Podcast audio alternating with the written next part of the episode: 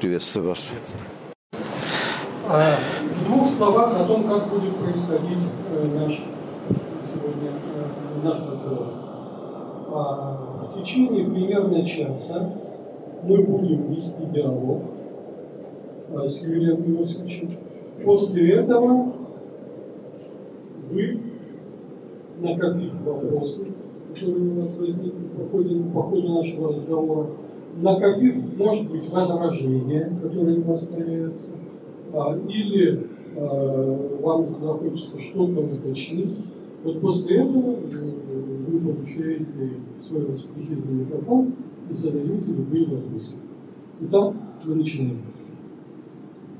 Добрый вечер, дорогие друзья. Во-первых, прежде чем пришли к медицине, дайте мне поздороваться с прекрасным городом Екатеринбургом, поблагодарить э, и вас, в первую очередь, Валерий Викторович, за приглашение приехать сюда. И этот город, который я, к сожалению, прожил уже немало лет, я не был в Екатеринбурге. Я сегодня получил колоссальное удовольствие от вашего города. Я увидел, что Россия – это не только Москва и Петербург. Поэтому разрешите сегодня приветствовать вас всех, поклониться этой земле, которая очень красива, очень достойна. Я надеюсь, и будет счастлива, если уже не счастлива. А теперь перейдем, а теперь перейдем к платной медицине. Вы понимаете, ну, медицину, ну, куда взвешивать? Она уже навязла в зубах. Медицина такая, медицина всякая, медицина. Ну, не может быть бесплатный сыр только в мышеловке. Не может быть медицина бесплатной. Кто-то должен за это платить. Понимаете, когда производится лечение, тем более такое высокотехнологичное, которое сегодня уже принято э, в многих отраслях медицины, в том числе и у нас в стране, за это кто-то должен платить. Кто-то должен закупать эти приборы, которые, к сожалению, не у нас производятся в стране. Кто-то должен на них суметь работать, и обучение опять-таки это стоит э, дорогого. Кто-то должен быть подготовлен к этому обучению, вы понимаете? И потом э, будут нас цитировать по индексу Хирша и нашу цитируемость, когда в России не производится практически ничего из дорогостоящего оборудования, на котором, допустим, мы работаем в сердечно-сосудистой хирургии. Так что вы представьте себе, хоть семи пядей во лбу мы будем, но мы будем повторить чужие спины, потому что сегодня медицина очень высокотехнологична. Все, что мы могли, медицину мы уже внесли. Имеется мы – это врачи. Э, по изобретению нашего с вами соотечественника Ивана Васильевича Колесова выполняется самая массовая операция в медицине ортокоронарное шунтирование. Она перестала быть такой массовой, потому что получила э, значит, замещение эндоваскулярными методами лечения. Значит, э, у профессора Демихова, который в том числе работал в Бакулевском центре, который я представляю, учился и Христиан Бернар, который сделал первую пересадку сердца. И вообще он считается родоначальником всей трансплантологии, что является достаточно емким и наукоемким мероприятием. Да? И очень много есть того всего, что накоплено в отечественной советской медицине, которое развитие получало, к сожалению, на Западе. Потому что на Западе есть принцип вечером деньги, утром стулья. Они вкладывают в медицину реальные деньги, получают результат. Я приведу один пример с вашего разрешения, который демонстрирует мои слова, чтобы далеко не ходить. Американцы, я с них начну, потому что это одна из мощнейших держав экономических, они очень прагматичные люди. Порой смешно, что они считают. Они считают количество взглядов мужчин и женщин друг на друга, количество желаний мужчин и женщин, взаимность, количество зевков. Я не знаю, иногда смешно становится от их статистики, но в этой все бодяги, извините за грубое выражение, статистики, они делают настолько прагматичные выводы, что они точно попадают в ту цель, которая им нужна. А им нужно было в 60-е годы продлить жизнь тем 8-10 миллион американцев, которые производили ВВП Америки. Это 8-10 миллионов американцев производят все то, что считается экономикой Америки. Все остальные или транспортируют, или охраняют, или рекламируют, или продают произведенную этими 8 миллионами. И они посчитали, что это прослойка населения инвалидизируется, умирает от кардиологических заболеваний. Они моментально нашли труды Колесова, ввели в практику своего здравоохранения аортокоронарное шунтирование, омолодили профилактировали наступление инфарктов у населения, тем омолодили свое население. Омолодили имеется в виду, извините, наоборот, продлили жизнь своему населению. Вы понимаете, но у них был один принцип важный. У них были деньги, чтобы в это вложиться. И они развили огромную экономику. Триллионы долларов крутились и крутятся в сердечно-сосудистой хирургии сегодня. Поэтому о какой платности мы говорим? Если мы говорим, кто платит, это другой вопрос. Но медицина платная уже на исходе. Кто-то должен за это платить. Другой вопрос, что я уже говорил сегодня – у нас государство устроено так, что 70% экономики э, крутится вокруг бюджета России и государственных денег. Поэтому, естественно, кому больше дано, с того больше и спрос. Естественно, мы все, как елочные игрушки, висим на государстве. А ждать э, благотворительности от, э, будем говорить, очень богатых людей, нам еще долго надо будет жить, потому что принцип меценатства России умер с, э, тогда, когда была революция, и все принадлежать стало всем, и кухарка могла управлять страной. Вот мое впечатление ваше, на ваш вопрос. Да, спасибо. Вы, вы упомянули, вы, вы говорили о советской медицине, о том, что э, да, она была, но она была бесплатной для пациентов, для пациентов. Она не была бесплатной. Бесплатного не бывает. Так вот, э, какие задачи стояли перед советской медициной, и можно ли сказать, что она эти задачи выполнила? Вы знаете, я сегодня получил колоссальное удовольствие и впечатление от того музея, который я посетил.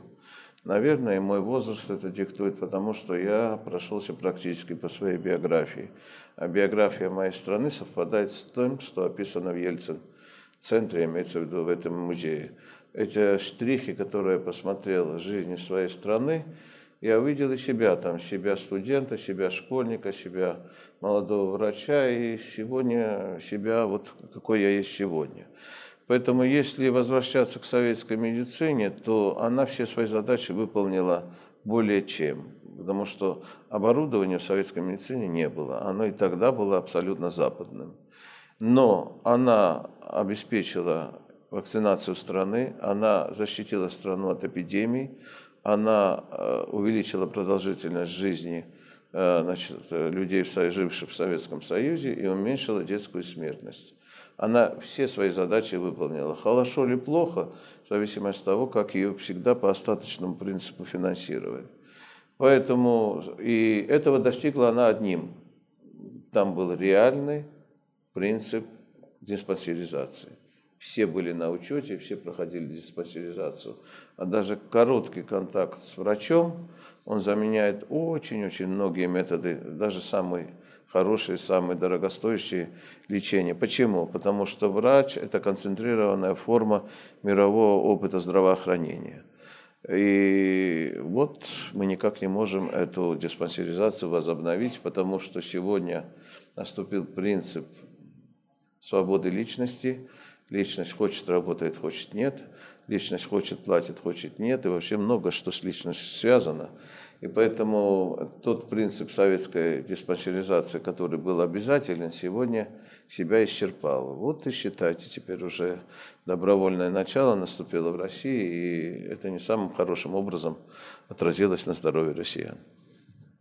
Э, да, ну давайте тогда от советской медицины уже вернемся, перейдем э, к нашим э, сегодняшним реалиям, о том, что собой представляет российская бесплатная пока еще, ну, для, вам, для многих медицина. Но вот смотрите, если люди месяцами ждут своей очереди к узкому специалисту, можно ли сказать, что медицина, что это бесплатная медицина общедоступна.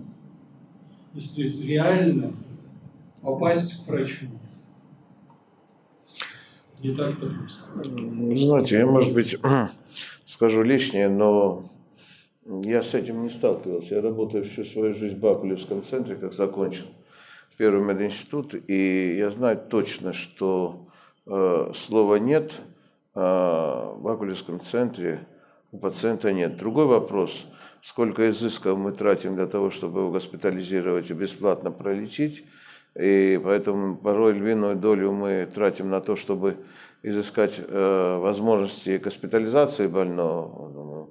Трактаты Минздрава меняются, а мы остаемся на месте, и операция, необходимая людям, тоже никуда не девается. Поэтому мы, конечно, много тратим времени для того, чтобы иногда значит, э, нормальным образом госпитализировать больного, дабы все было оплачено. Но слова «нет» в центре Бакулева не было. Я, по крайней мере, такого не вспомню.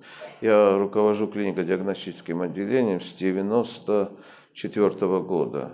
И могу точно сказать, что э, за это время э, резкую подщечину недовольства пациентов, лежащих в моем отделении, я получал один раз, и то человек был психически неадекватный. Мы его вылечили, он чуть ли на жалобу на нас писал, почему мы э, помимо его воли его вылечили. Поэтому, ну что говорить, ждут месяцами, а вы не в корень смотрите. Да, ждут месяцами.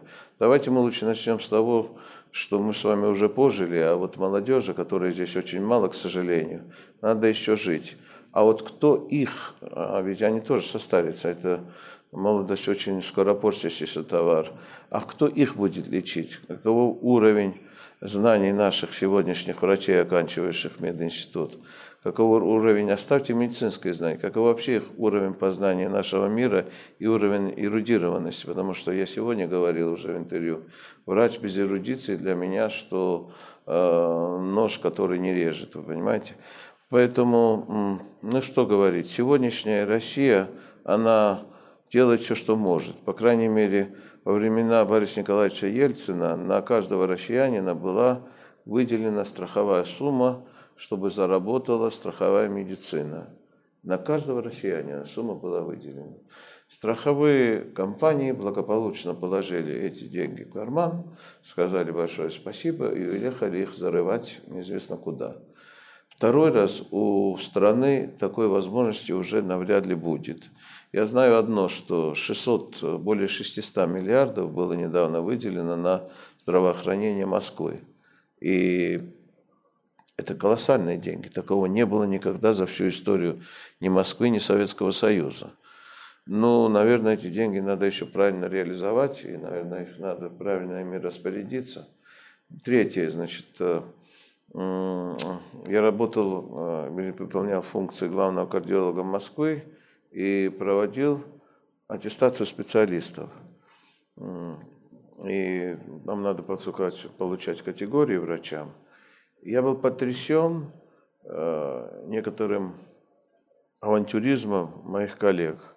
Они приходили и не знали элементов медицины, работая кардиологами. Ну, они работали годами, а потом мне стали звонить, я не аттестовал этих врачей и говорить, что ты лезешь в карман нищего врача. Я говорю, он не врач, а мне говорят, а у него семья, и это большая социальная ответственность и задача, вы понимаете. Вот давайте начнем с того, что в обществе все должно быть правдиво. Из-за лжи правительство людям и людям правительству развалился и погиб Советский Союз. Нам надо перестать врать кому бы то ни было – Просто лжи не должно быть в нашей жизни, вы понимаете? Это, вот это абсолютно правильная постановка вопроса. Я вам... Юрий да. вот вы сейчас сказали э, о том, что вот как вы проводили аттестацию и так далее, и с чем вы столкнулись. Можно ли говорить о профессиональной деградации врачей? Не знаю, когда... Я не знаю, когда начинается в школе, в институте, не знаю, но то, что образование сегодня, на сегодняшний день врачей страдает, это факт. Мы обучаем более 150 человек, закончивших институт в год. Это ординаторы и аспиранты, которые к нам приходят. А, последние 10 лет доминирует Северный Кавказ и Средняя Азия. Я попросил своего сотрудника, который читал лекции в МГУ, посмотреть, кого можно выбрать в ординатуру из э, оканчивающих МГУ медицинский факультет. Он в следующий день приехал, и у него волосы стояли дыбом. Я говорю, что такое? Э, все, кто мало, маломальски значим и хорошо обучается на курсе, в планах у них отъезд за границу. Вы понимаете, вот теперь давайте мы, мы что, по остаточному принципу будем относиться к себе? Я вас уверяю, они там счастья не находят. Они все равно живут нашей жизнью. Они не находят там. Я год работал в Америке в 90-м году, когда я из очень обеспеченной семьи, мой отец был врачом, и облигации моего отца превратились в бумагу, у меня здесь зарплаты не было вообще, у меня дочь уже была, понимаете? Но когда у меня была абсолютно безоблачная перспектива остаться и преуспеть, притом гарантированно, в Штатах, неважно почему, одним словом, когда я позвонил своему учителю Владимиру Ивановичу Бураковскому, там было 7 вечера, здесь 7 утра, он мне сказал, Юрий, родненький, ты где? Мы по тебе так соскучились. Следующий день аэропорт, поездка в Союз, уже в Россию. И я никогда в жизни об этом не жалел, потому что все-таки, вы понимаете, мы, родившись здесь, должны быть э, сварены в этой воде.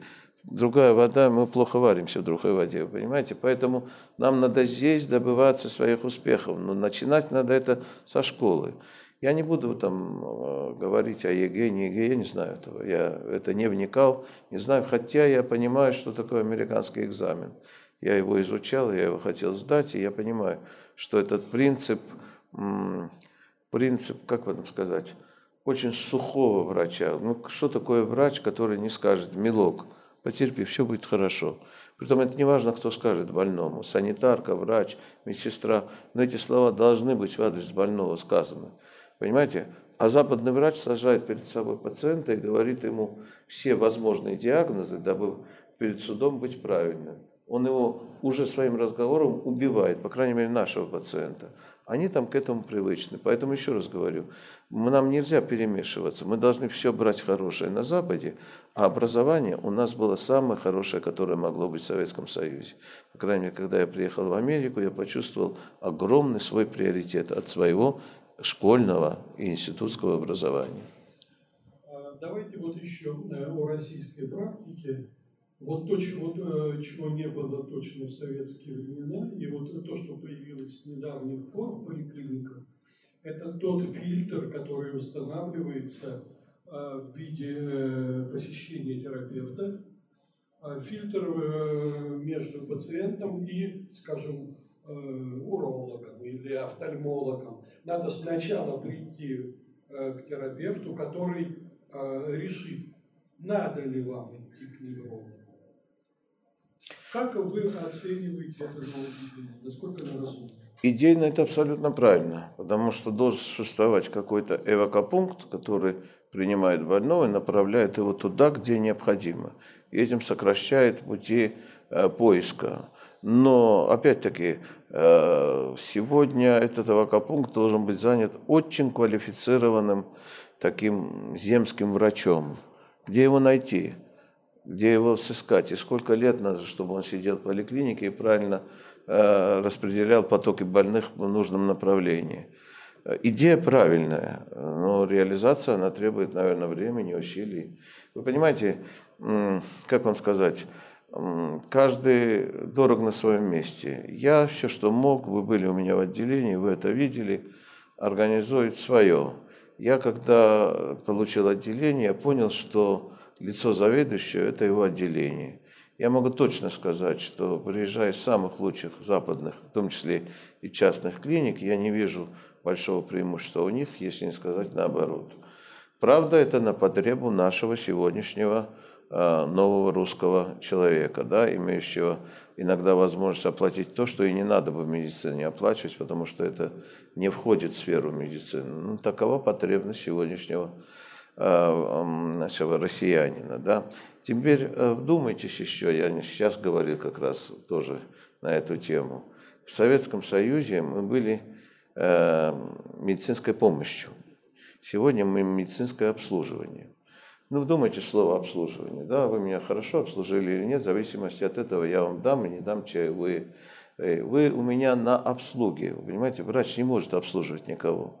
Врач – это великодуховное лицо, которое заменяет и э, как-то духовника, и шамана, и мать, и отца, и всех. Порой для больного, э, кроме врача, никого нет. Понимаете, мы одни приходим в эту жизнь, и одни уходим в этой жизни. Мы голые приходим, голые уходим, образно говоря. Да? Поэтому врач в тот момент должен быть всем для больного.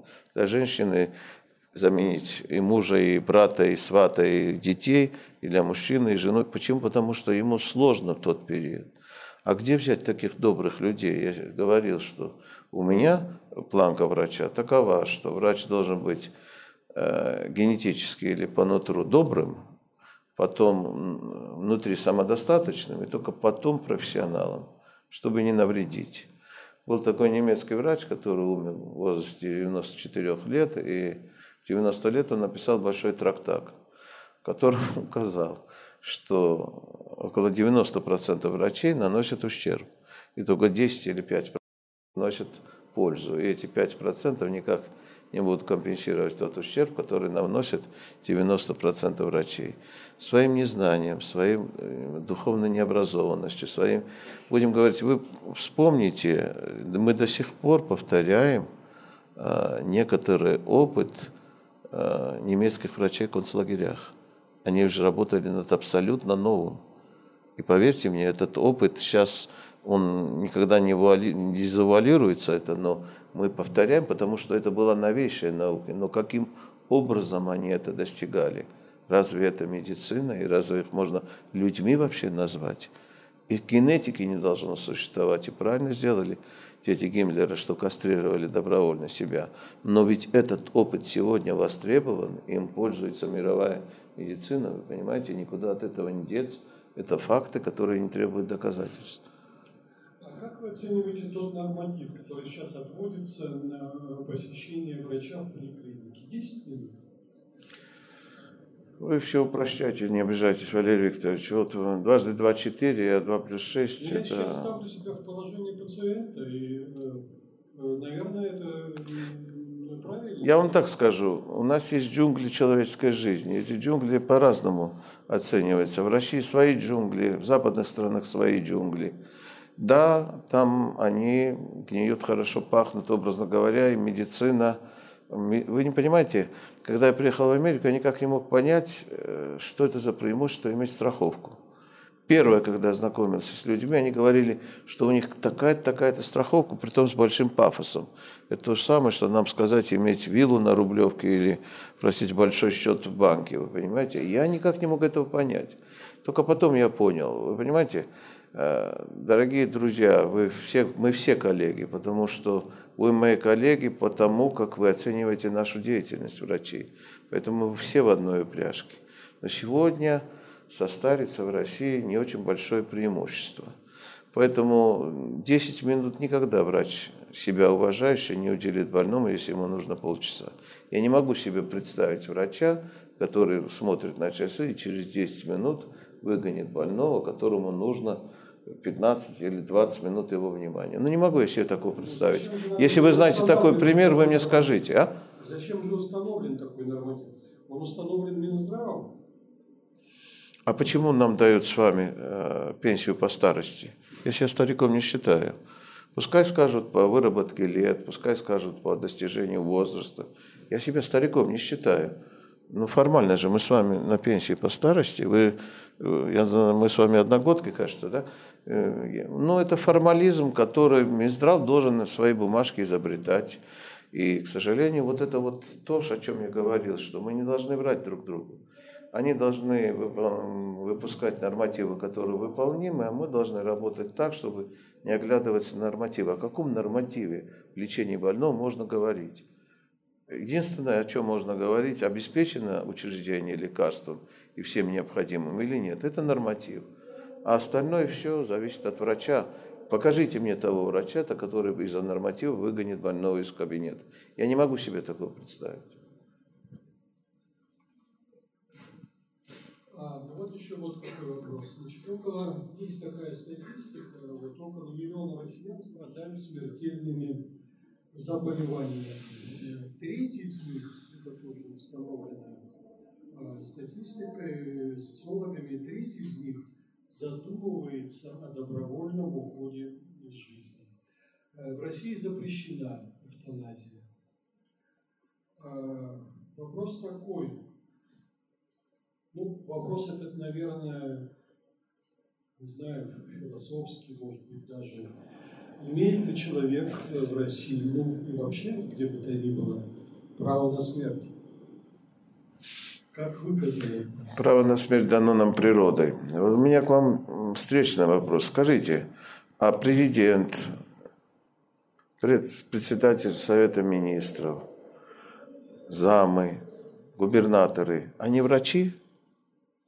Я думаю, что врачи потому что от них во многом зависят человеческие судьбы, так же, как и от врачей.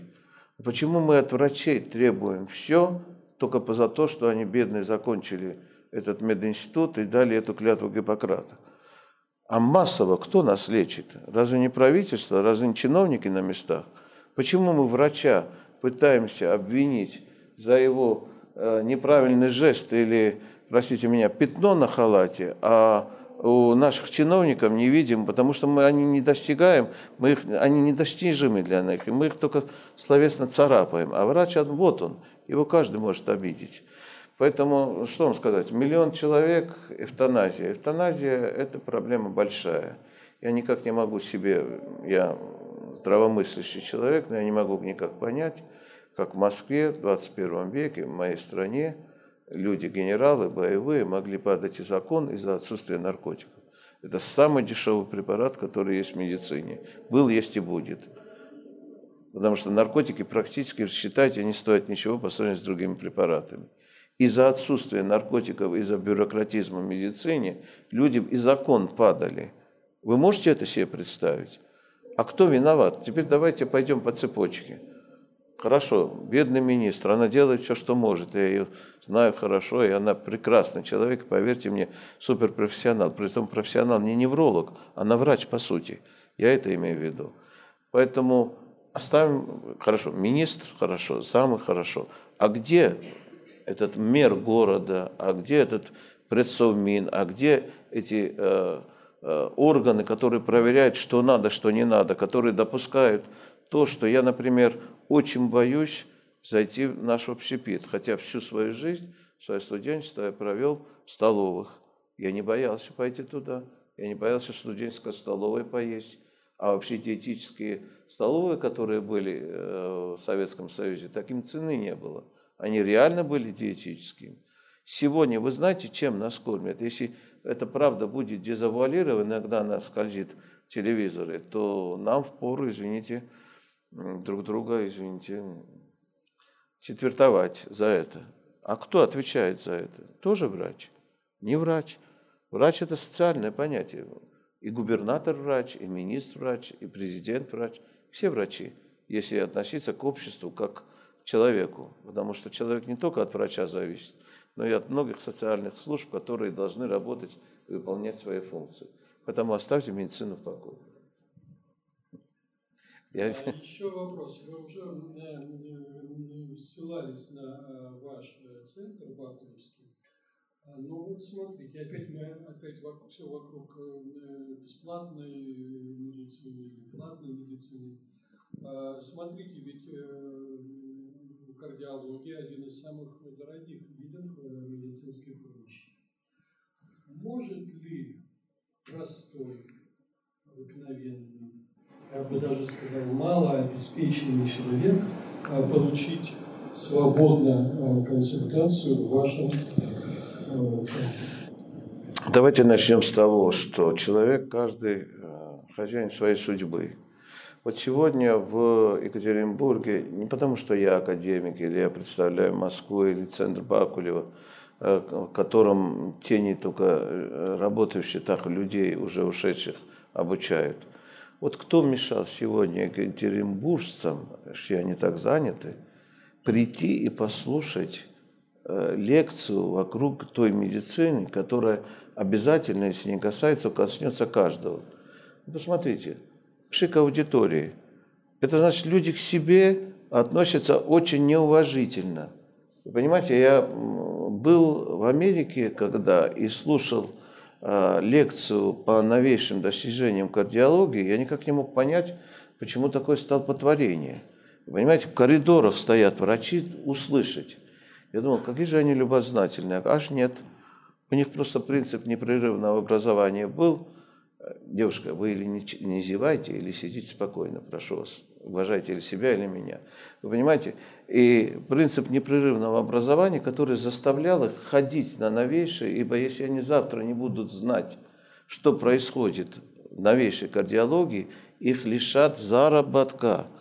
Вот скажите, сегодня наши люди, а они, я всегда говорю, они социальные потребители медицины. Ни одно правительство, самое диктаторское, не выдержит социального запроса населения.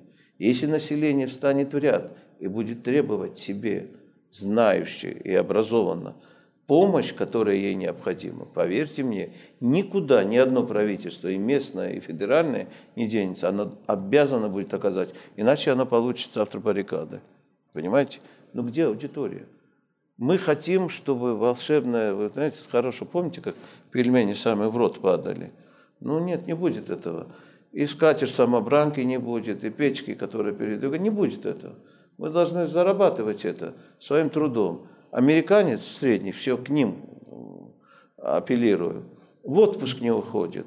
Максимум выбежит на неделю 10 дней, и то много, потому что практику потеряет. Он цепляется за свое место четырьмя конечностями рабочие, так уважает свою работу. А мы в пять раз отстаем или три с половиной раза по, работа, по производственной деятельности труда от Америки. Ну что вы хотите? Как мы работаем, так мы и живем. Пожалуйста, подтянитесь, заинтересуйтесь медициной, что нового. Ходите к врачу, ищите врача. Вы же ищете обувь, вы ищете машину, вы ищете место, где вы будете жить и работать. Походите, подружитесь с врачом, с которым вы могли бы 24 часа ему звонить в день и не стесняться говорить на любую тему. Имейте своего врача, вы этим обеспечите свое будущее и здоровье. Ну, легко ли, э, легко ли заполучить такого врача? Как вы себе это представляете? Ну вот, ну, куда я должен прийти, чтобы э, найти себе такого врача? Я, я пришел в поликлинику, меня принимает терапевт. Ну что, я ему, как мы с ним можем договориться о том, чтобы он впредь стал моим семейным врачом, если он мне понравится? А вы помните разговор нашего соотечественника с э, англичанином? И он спрашивает, скажи, говорит, вот вашу вот эту вот знаменитую траву как вырастет? Ему начинает объяснять. Вы знаете, как вы вот возьмете, высадите, потом через 20 дней в такой температуре поддержите, потом а, подстрижете, потом опять сохраните на 10 дней. Он говорит, слушай, мне трава нужна, а не золото. Слушай, если ты хочешь такого качества траву, как у нас, надо делать так. А если абы как, то пускай посади, что вырастет, то вырастет. Вы поймите, если я, вы хотите рецепт, чтобы я дал каждому, как найти врача, я не знаю. Я вам, например, скажу так, что в детстве я думал, что когда человек заболевает, к нему все лучшие врачи собираются. Просто это все были папины друзья. Я вас уверяю, что у каждого есть какой-нибудь друг. Но э, вы, мы из советского прошлого ведь. Помните, как мы дружили с мясниками, как мы дружили с товароведами. Нет, ну я без шуток говорю. Мы, мы же находили пути, дороги, да? Мы же знаем это, мы же никуда не делись. Если мы сегодня постарели, то наше прошлое, наши дети об этом хотя бы слышали. Кто мешает выбрать себе задачу, я не знаю, какими путями, и найти врача, с которым можно будет поговорить. Один раз встретились, второй раз встретились, третий раз это уже знакомы. А это дружба это уже понятие... Простите? Это не может быть бесплатно. Я в этом абсолютно убежден. Я вам так отвечу. Хотите, верьте. Нет, я вам иначе отвечу. Хотите, верьте, хотите, нет. Вот у меня работает приемная, у меня э, два секретаря, да. Очень часто бывает, когда я обследую человека – и он уходит. Я ему даю все рекомендации, я его принимаю, он проходит несколько метров обследования. Это нарушение всего и вся, я вам прямо говорю. Но, а потом я спрашиваю, а кто это был? Она говорит, я не знаю. Я говорю, я не знаю. Даю вам честное слово.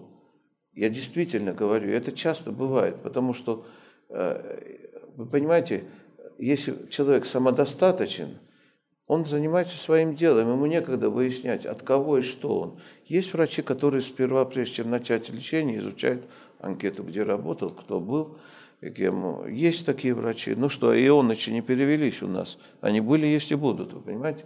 Но найти хорошего врача – это ваша задача по жизни. Вы же институт выбираете. Место жить, еще раз повторюсь, место жительства. Салон машине выбираете, выберите врача. А как, я не знаю. А какими профессиональными или человеческими качествами должен обладать врач? Вот тот э, идеальный врач, о котором мы сейчас говорим.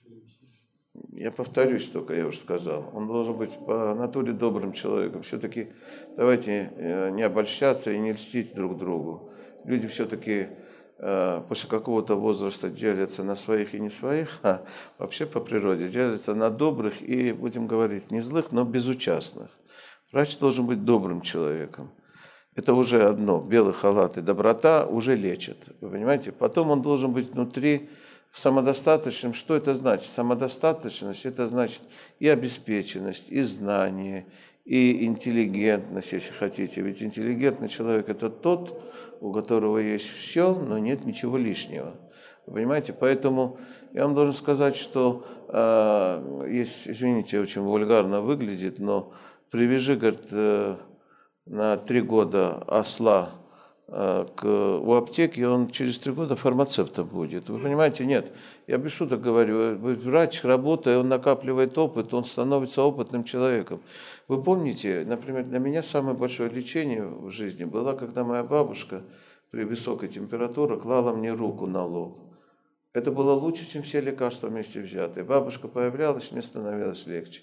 Она не была врачом, она была моей любящей меня безумной, и я ее тоже бабушкой это уже лечение. Поэтому врач должен быть добрым, самодостаточным и, мне кажется, все-таки интеллигентным человеком. Потому что опыт приходит.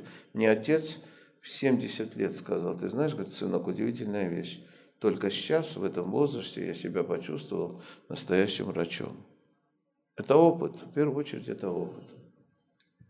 Вопрос, который э, тоже очень, я думаю, часто вам задают, и он э, Э, я думаю, он актуален в последнее время. А как вы относитесь к медицинскому туризму? Стоит ли лечиться за границей? Понимаете, при необходимости стоит все. Я не могу сказать, что э, вы неправильно делаете. Человек должен лечиться там, где он считает нужным. И я сказал сегодня, моя мечта, она, она нереальна. Жить России, в которой деньги будут ходить за больным. К сожалению, этого при нашей с вами жизни не произойдет. Теперь по поводу лечебного туризма. Я абсолютно не убежден, что 90-95% людей, которые уезжают за границу, попадают в действительности к светилам, ради которых стоило ехать за границу. Я вам скажу такой пример. Я уже где-то лет больше 15 езжу в одну и ту же гостиницу, в одной и тот же номер. Это в Карловых Варах. Я очень люблю этот курорт, потому что я езжу вне сезон, там мало людей, у меня мозги там отдыхают. И как-то так получилось, что мои друзья, три академика, увязались за мной. Один был вице-президентом академии в то время, второй был, ну, это, поверьте мне, это элита, академическая даже элита – России. Мы собрались четвером. А, в этой гостинице работает наш с вами соотечественник из Дагестана. Она уехала, закончила значит, Дагестане мединститут, уехала работать в этой гостинице. Как-то вечером мы собираемся за столом, и эти три академика изучают что-то вот так вот. Они на меня не обращают внимания, что-то очень внимательно читают. Я говорю, что такое? Это, говорит, Фарида назначила. Что это? Это назначение Фариды. И тогда я удивлением понял, что как только пересекает наш человек границу, он верит всему, что написано, даже на заборе. Потому что доверие к заграничному врачу априори сидит у нашего человека почему-то в генах. Это далеко не так, поверьте мне. Там тоже делятся на светилы обыденных врачей. Общий уровень медицины там, конечно, высокий. Поэтому к лечебному туризму я отношусь большим-большим большой осторожностью, потому что потом все они долечиваются у нас. Все, сто процентов. Болезнь можно себе внушить? О, беременность можно себе вручить. Я без шуток. Приходили женщины беременные, у них воды отходили, а беременности не было. Нет, это описано. Я вас уверяю, внушить можно все, что угодно. И как раз болезнь внушить абсолютно легче ничего нет. Вот посадите мне человека на серьезном приеме, я возьму его кардиограмму и ничего не скажу. Я скажу, да, этого достаточно. Потом это «да», надо будет три месяца его уговаривать, что у него ничего нет. И это «да» было произнесено не на кардиограмму, а на телефонный звонок, который пять минут ваш адрес прозвучал. Вы понимаете? Да, это уже «да». Он, он уже больной. Уговорить человека на болезнь легче всего. Кстати, боевой генерал, который ходил в атаку и не боялся пули гранат, настолько уязвим, когда он лежит на койке, вы себе не представляете. Если ему сказать, я это э, говорил, э, писал в своих статьях, что зеленый бантик на голове ему будет на завтра очень полезен, я вас уверяю, на завтрашний обход вы его увидите в зеленом бантике, мужчину в бантике. Настолько внушаем человек врачом, я вас уверяю. Поэтому внушить болезнь легче всего. Ну, а дело в том, что они же занимаются еще самовнушением а сколько людей, э, начитавшись в интернете, э, сейчас ведь очень много в интернете можно ничего найти, про любые заболевания. И сколько людей черпают знания оттуда. Еще раз вернусь, где аудитория? Сейчас э, сделан э, канал «Доктор». Очень хороший канал. Между прочим, я еще 10 лет назад писал, кричал, попил, что Минздрав должен сделать канал, и он сделан. И я вас уверяю, что вместо того, чтобы смотреть дебаты некоторых наших горлопанов по поводу Украины и Сирии, легче бы смотреть канал «Доктор» и не... А, есть такая болезнь э, студента третьего курса. Он интерпретирует на себя все, что он изучает, и находит в себе все симптомы тех заболеваний, которые он изучает. Она быстро проходит, потому что человек молод, и он здоров. Понимаете, поэтому, еще раз повторяю, а, Гарантий ни у кого никаких нет. Психическая аномалия огромная. Вы знаете, какой самый продаваемый препарат в мире? Антидепрессанты. Потому что, да, потому что депрессии подвержен каждый человек после, наверное, 40 лет, в той или иной степени. Но принимают их очень обеспеченный слой населения, потому что он, а, ходит к врачу, и, б, он профилактирует свою депрессию, а не доводит до абсурда. Поэтому, да, сам продаваемый препарат – это антидепрессант. Поэтому еще раз повторяю, квалифицированное, грамотное общение с врачом, даже в дружбе, приводит к оздоровлению и не только продолжительности жизни, увеличению, но и качества ее. А это немаловажно. А вы упомянули э, э, телеканал, э, как вы его назвали? Доктор, доктор, телеканал «Доктор». Доктор, а, да. А как вы относитесь к телевизионным программам, в которых появляются а, всякие люди типа Геннадия Малахова, желающего доброго здоровья населению. А, как вы относитесь ко всякого рода целителям в кавычках, которых пропагандирует наше телевидение? К, да вспомним э, того же Кашпировского или чума, чума и так далее. Я, я сейчас даже, я вам скажу так, а, вопрос даже, может быть, скорее касается того, а, почему это с экрана идет. А почему пропагандируется, ну, это мракобесие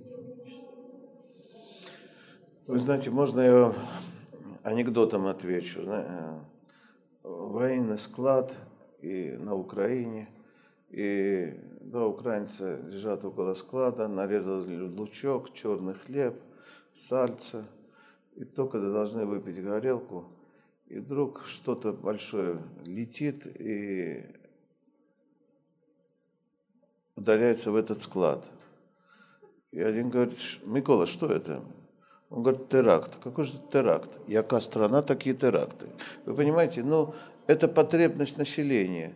Значит, на тот момент и Чумак, кстати, хороший мой друг, я его лечил, и Кашпировский были необходимы.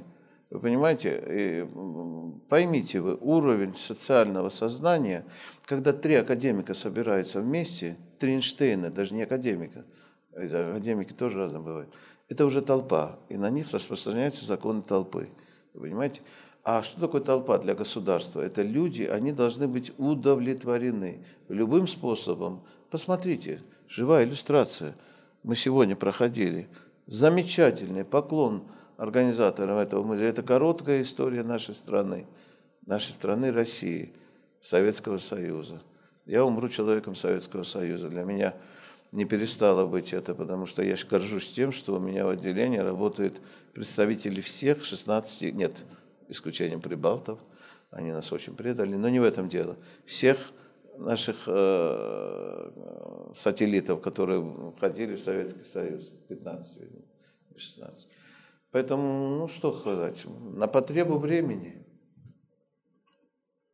А, так, а может быть мы э, уже перейдем к вопросам? Неужели час прошел? Да. Да вы что, так, так быстро? Ну, практически сейчас, да. А, как, вы готовы? Есть вопросы? Да? Давайте тогда, ну, по порядку. Давайте.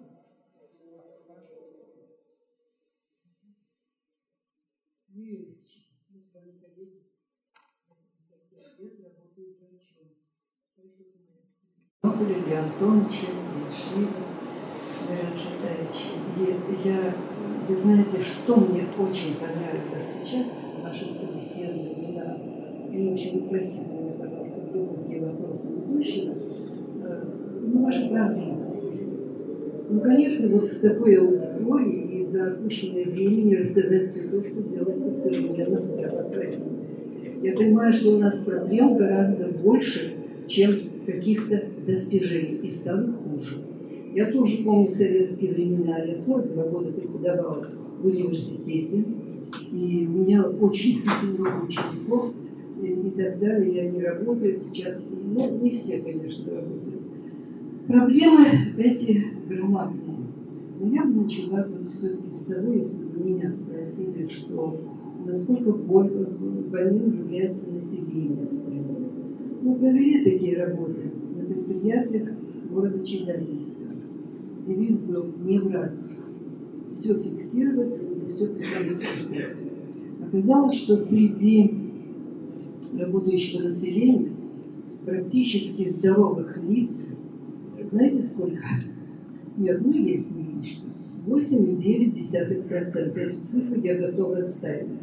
И на форуме Илья Антоновича в 2006 году, когда они подходили к нашей экспозиции, я, в общем-то, сказал, ну, удивился, естественно. Но у нас была возможность, мы эту работу проделали. Что потеряно сейчас в здравоохранении? Вот аудитория как-то не очень это осознает. Мы потеряли диспансеризацию, которая во многом была, конечно, полезна. Заменили это фондом обязательного медицинского страхования, который вы понимаете, как работает сейчас. Они работают только на штрафах и очень стараются.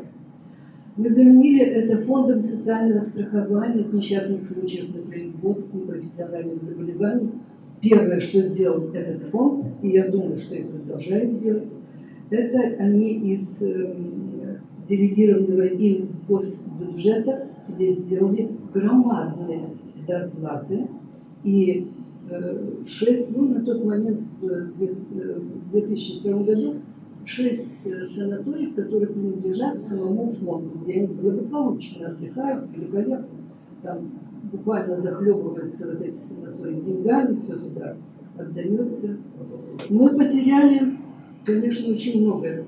Но я бы не сказала, вот единственное, в чем я, может быть, не очень соглашусь с вами, что уже все сделано в диагностике. Не буду говорить про лечение, потому что сейчас все перекрыто вот этим сетевым фармакологическим рынком. Очень отрицательно это все сказывается на здоровье населения. Это так, вот. И поэтому совершенно не случайно у нас вот этот российский крест, когда смертность растет, а рождаемость все-таки падает. И то, что сейчас делает э, наш, наш министр, честь и хвала.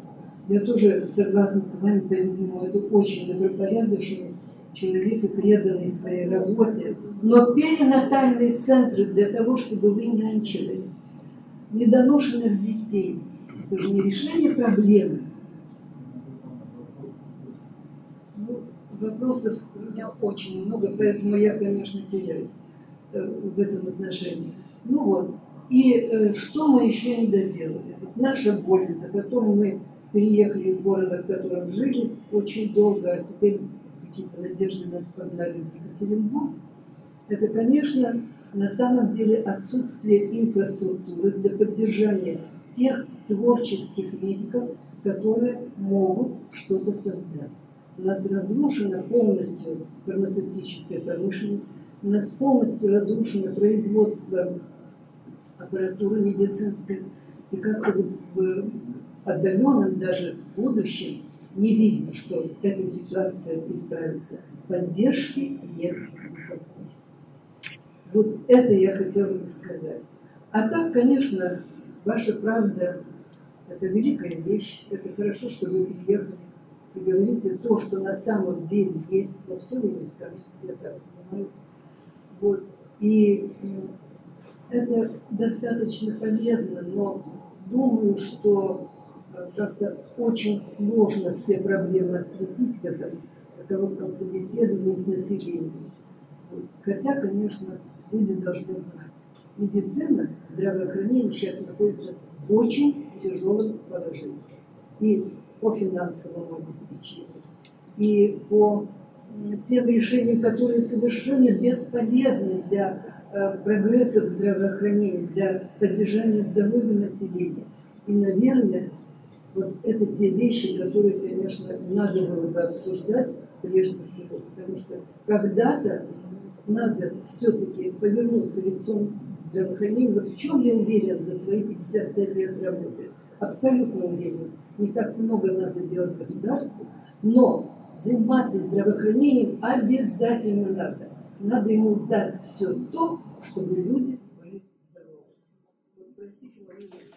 Спасибо. Коллега, только здоровое население может творить, заниматься творчеством. Это я вам точно могу сказать. Первое. Второе. Посмотрите, вы были в музее Ельцина? Посмотрите историю нашей страны. Вы смотрите какие-нибудь латиноамериканские фильмы и видите, как прапрадедушка говорит праправнуку. Вот этот дом еще строил мой дед, говорит. И этот балкон украшал еще его еще отец. Шестое поколение живут в одном и том же доме. Покажите мне в России семью, которая в шестом поколении живет в одном и том же доме. Хоть одну семью покажите. Или революция, или дефолт, или гражданская, или я не знаю, кто еще, или 37-й год, или, или, или еще какой-нибудь год. Но, простите меня, мы живем от случая до случая. Поэтому мы обрели стабильность, дай Бог, чтобы это продолжалось долго. Я не думаю, что нас так ненавидят, что хотят уничтожить.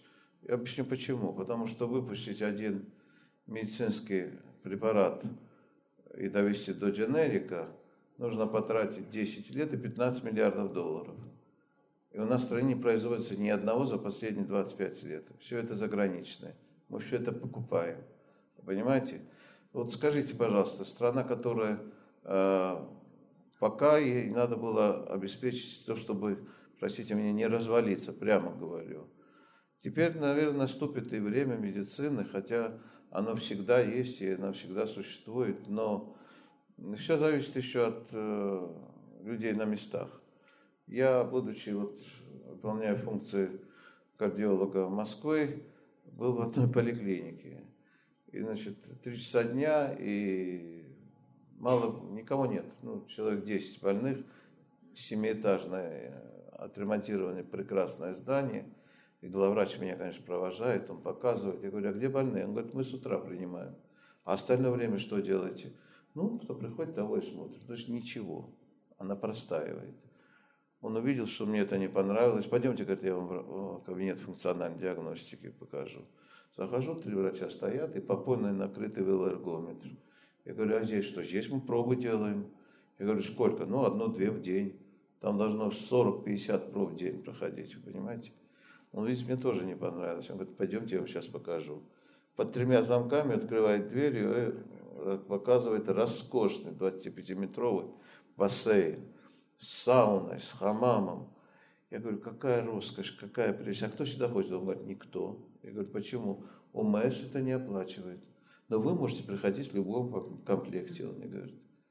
Вы посмотрите, слушайте, это амортизация оборудования, это подогрев воды. Какое государство это может выдержать? Все и от нас зависит. Нельзя валить все на государство, понимаете? А видел я главврачей поликлиники, у которых работа налажена так, что, ну, вы понимаете, любо-дорого посмотреть. Давайте с себя начнем все, вы понимаете, потому что мы гораздо все... Хотя государство у нас чрезмерную роль, конечно, на себя берет. Э, на территории всех Соединенных Штатов нет ни одного государственного предприятия. Все отдано частные руки, они собирают налоги и живут вроде неплохо, да? У нас все сосредоточено в государстве, потому что кому не отдашь, все в карман кладет. Он путает свой карман с государством. Ну что делать? На себя обратим внимание, на друг друга обратим внимание. Мой отец издевался надо мной. Он мне говорил, все с работы несут, а ты на работу. Ты что, сумасшедший? Я ему говорю, папа, я пять лет работаю на отделении, всю жизнь отделение поработает на меня. И оправдалась. Хотя бы кто-то что-то должен делать. Я не себя хвалю. Я говорю о принципе. Вы рассматриваете, это мне говорят мои друзья, у меня очень хорошее отделение. И внешне, и функционально. Э, ты, это же государственные стены, куда ты вкладываешь? 90% этих денег могло быть у меня в кармане. Я говорю, ну это же людям остается.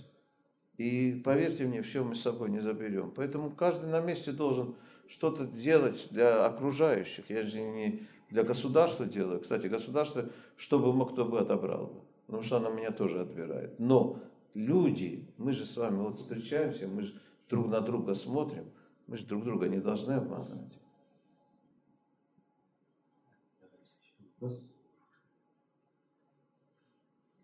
Добрый вечер. Спасибо за лекцию. Вот вы говорите, что э, введение платной медицины позволит э, ну, медицине закупать новое оборудование, то есть оплачивать, э, давать более высокую зарплату врачам. А я вот коснусь другого момента. Вот наша Свердловская область. У нас э, года 2010-2008 руководители бюджетных учреждений, в том числе врачи, в том, главные врачи, в том числе э, ректора вузов, директора колледжа, в том числе медицинских, они получили право самостоятельно пользоваться ну, бюджетными средствами. Распоряжать это по своему усмотрению. Причем сэкономить, э, кому-то прибавить. Какие последствия? Сейчас можно подвести итог. Недавно была прокурорская проверка в колледже Свердловской области, провели больше 40 колледжей, выявлено, что, например, э, так дохозяйствовали, что есть колледж в Екатеринбурге, где один учебник выдают на 15 студентов. Если вы зайдете в любой медицинский колледж Свердловской области, вы увидите там везде бедность, вы увидите там э, полную нехватку оборудования. И вы, но одновременно, вы, если вы спросите зарплату, например, руководителей, зарплату подчиненных, я здесь встречала Людмила Бабушкина, одна председатель собрания. Вопрос она, какой? Вопрос. Вот, она говорила о том, что у нас есть главные врачи, которые получают в 30 раз больше, чем подчиненные. Я вам сто могу больше сказать, чем вы говорите. Поэтому, вопрос какой? Вопрос такой. Вот как вы предполагаете, что если будет платная медицина, как увеличить то, чтобы деньги пошли на оборудование и на врачей, а не в карман администрации? Сейчас никаких мер вообще не взять. Во-первых, почему вы нашли во мне такого ратователя за платную медицину? Я говорю о том, что необходимо за медицину кто-то должен платить. И чем мы быстрее научимся сами за себя платить, тем лучше. Потому что, простите меня, у меня один француз был знаком в 90-е годы. Первое слово, которое он выучил в России, это было халява. Извините, он так говорил об этом, вы понимаете? Халява. Вы понимаете, потому что мы привыкли платить за все, кроме как за свое здоровье. Посмотрите, на 3000 долларов выложить на салон машины, вопросов нет. Последний отдаст.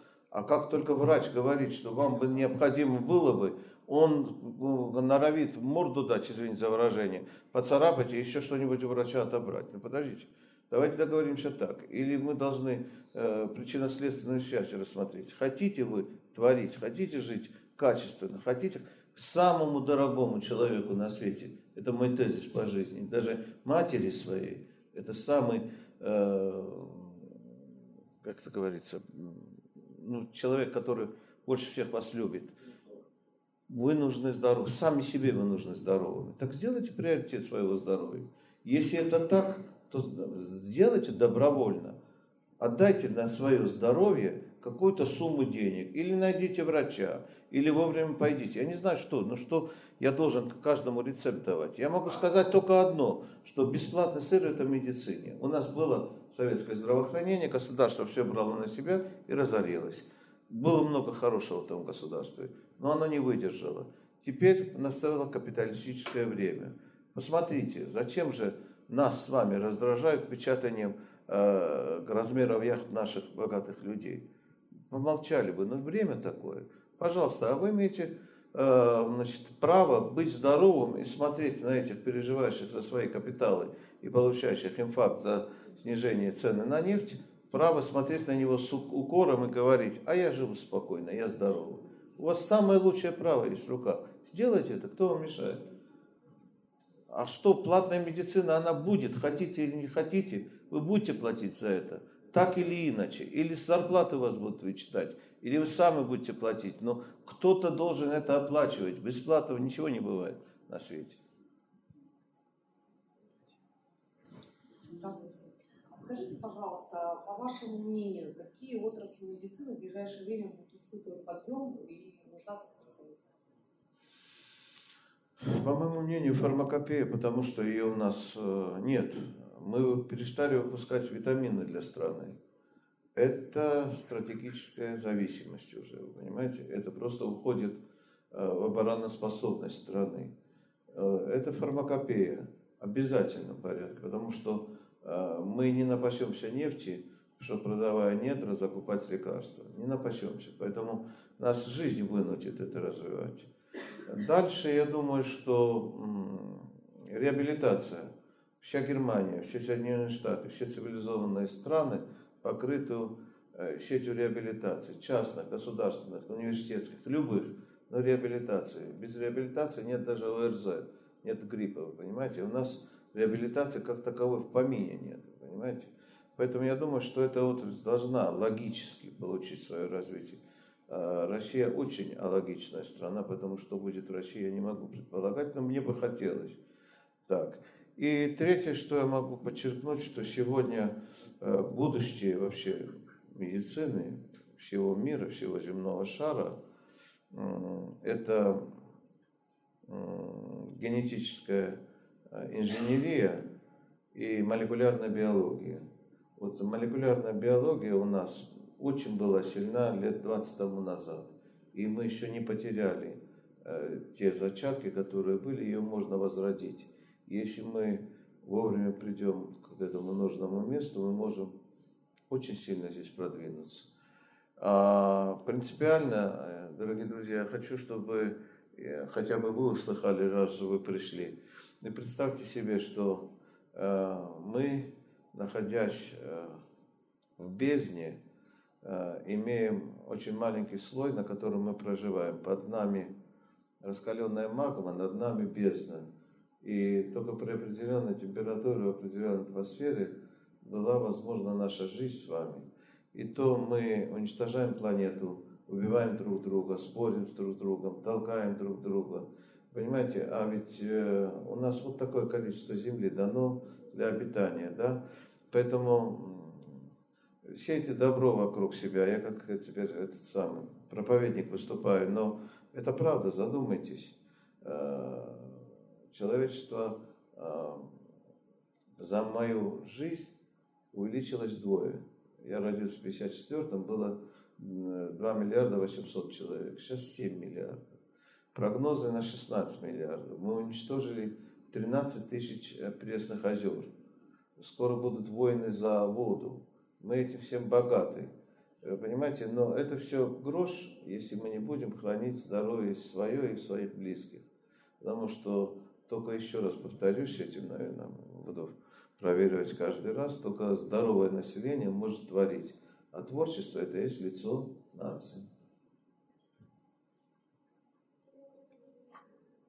Thank you. Хорошо. Разрешите два вопроса задать. Первый, вы уже э, сказали про страховую медицину в США, и вот основываясь на своем большом опыте работы, можно ли э, говорить о применимости страховой медицины американской здесь, э, в России? И второй вопрос, уважаемый ведущий уже говорил о телемедицине. Есть ли будущее телемедицины в России? В частности, вот лечение через интернет. Вот как вы вообще к этому относитесь? Спасибо большое. Да.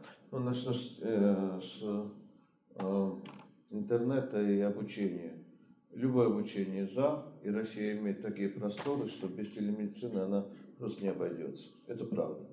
И э, оно имеет развитие сейчас очень хорошее. Кстати, начиналось в нашем институте. Я был первым, кто консультировал на расстоянии. Нет, не я был, извините, Леон Антонович конечно, первым. Я был вторым, но неважно. Э, это последовательность. Я хочу сказать, что телемедицину мы начинали, и сейчас это получило очень хорошее развитие, и Минздрав уделяет этому огромное внимание. Э, любая форма обучения хороша, потому что мы с вами поделимся опытом, вы сделаете глубокомысленный вид, что вы это знали, но вы это обретете новые знания. Поэтому даже слушать э, программу «Доктор» для всех, даже очень опытных врачей, тоже полезно, потому что Каждый имеет свой опыт, а это обобщенный опыт таких же высоких специалистов, как, каким, допустим, вы являетесь. Что касается страховой медицины Америки, не надо нам на Америку равняться. Другие принципы жизни, другие принципы оплаты. Там спокойно могут игнорировать жизнь человека. Мы до сих пор, как елочные игрушки, висим на государство и требуем этого государства, э, от этого государства всего. Нет, американский принцип не годится – Э, немецкий принцип страхования более или менее близок к нам, но нам надо иметь такую экономику, как в Германии. Ведь все проистекает от экономики. Если э, мы правильно распорядимся тем, что в России есть, принципиально, опять-таки, сходите в музей Ельцина, пролистайте страницы нашей истории. Только за последние 200 лет, не надо далеко ходить. Если бы мы сами себе бы не мешали, я уже не говорю внешний фактор. Мы сейчас должны были быть бы вместе Соединенных Штатов, Европы, Китая, мы были должны быть единственные, самые богатые, самые преуспевающие. Сколько эта страна выдерживает, ну это как Ванька Станька, я не, я не могу себе представить, сколько мы потеряли, посчитайте как-нибудь, сколько мы потеряли в количественном и людском исчислении за последние 200 лет. Какая страна это еще могла выдержать? Когда э, пекло войны, мы подали 40 миллионов, говорят. Оставьте 40 миллионов. Гражданская война. Уехавшая с нас интеллигенция российская, которая э, подражала и равнялась на нее вся мировая интеллигенция. Это разве не потеря? Это потеря, которая не, неоценима ни в каких деньгах. Понимаете? Сейчас отъезжающее население. Половина Израиля наша. Наш же человек в Израиле записывается к нашему же врачу, обучившемуся у нас. Почему-то он э, там хорош, а здесь э, второго сорта. Понимаете, вот надо начинать с того, что мы должны себя, мы действительно держава, мы очень большая, сильная держава. Но мы держава не в понятии патриотизма, а в того, как мы с друг к другу отнесемся. Уважайте себя, потом уважьте рядом человека, и все будет хорошо.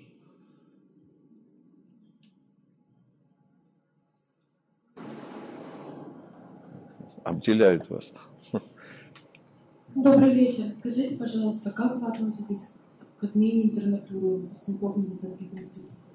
То есть теперь выпускники шестого курса имеют только два варианта.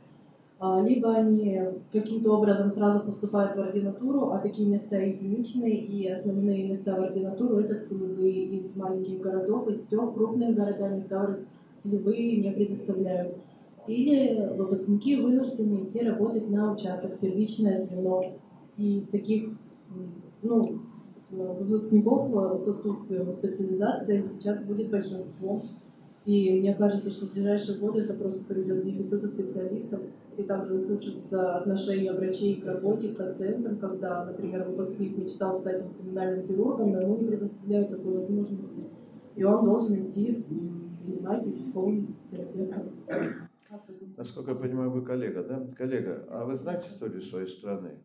Сталин уничтожал людей из самых лучших побуждений к стране, к будущему. Он их уничтожал не считая, пачками, миллионами. Наверное, из лучших побуждений этот глупый указ издан. Но он будет исправлен, жизнь подправит, поверьте мне. Конечно, плохо отношусь. Как можно к этому относиться? Ну, кто-то где-то что-то э, не додумал, явно не додумал. К этому нельзя относиться нормально, потому что это убивает целое поколение врачей. По крайней мере, в своей, э, не в среднем, а в высшем образовании, в институтском. Думаю, что это какая-то недоработка, она будет исправлена.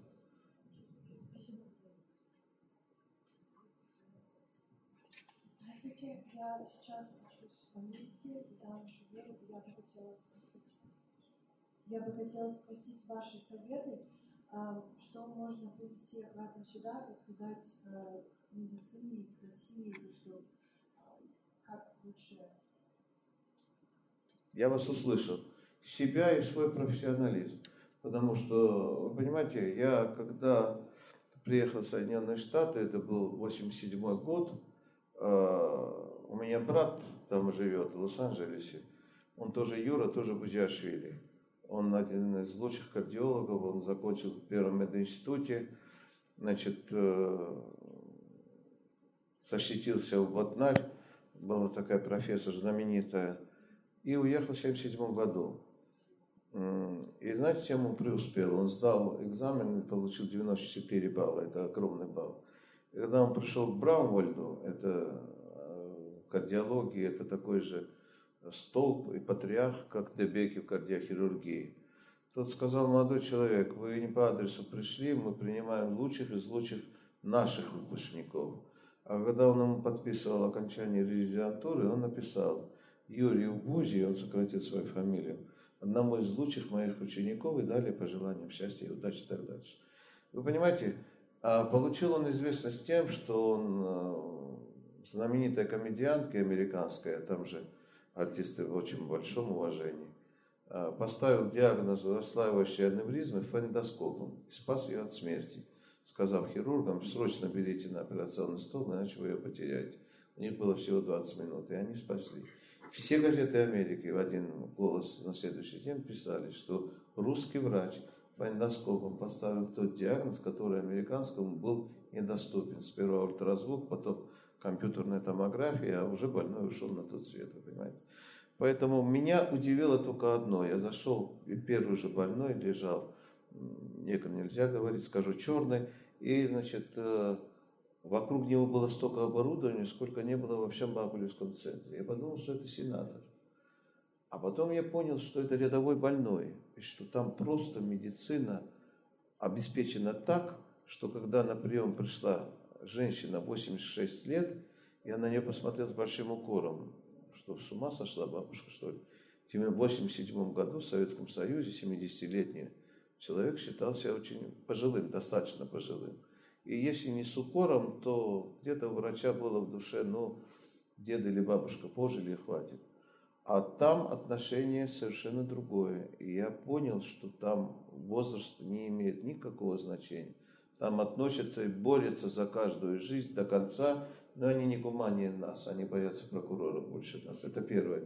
И второе, вы понимаете, да, я это искренне говорю, меня потрясло, потрясла работа анестезиологов. Я никогда не видел, я никогда не понимал разницу между нашими швейцарскими часами. Ну, часы и часы показывают время и ходят вроде и как. Что в этом лишнего? И там стрелка, и здесь стрелка. Ну, циферблат красивый. А потом я понял, какая разница. Потому что они, любой организм готовы годами держать, который даже декапитирован. Понимаете, настолько четко работает анестезиологическая служба. А для любого медицинского направления это основа основ. Поэтому профессионализм, профессионализм, отношение к делу. Мой брат не может больше, чем на неделю уехать. Практику потеряет. А это деньги.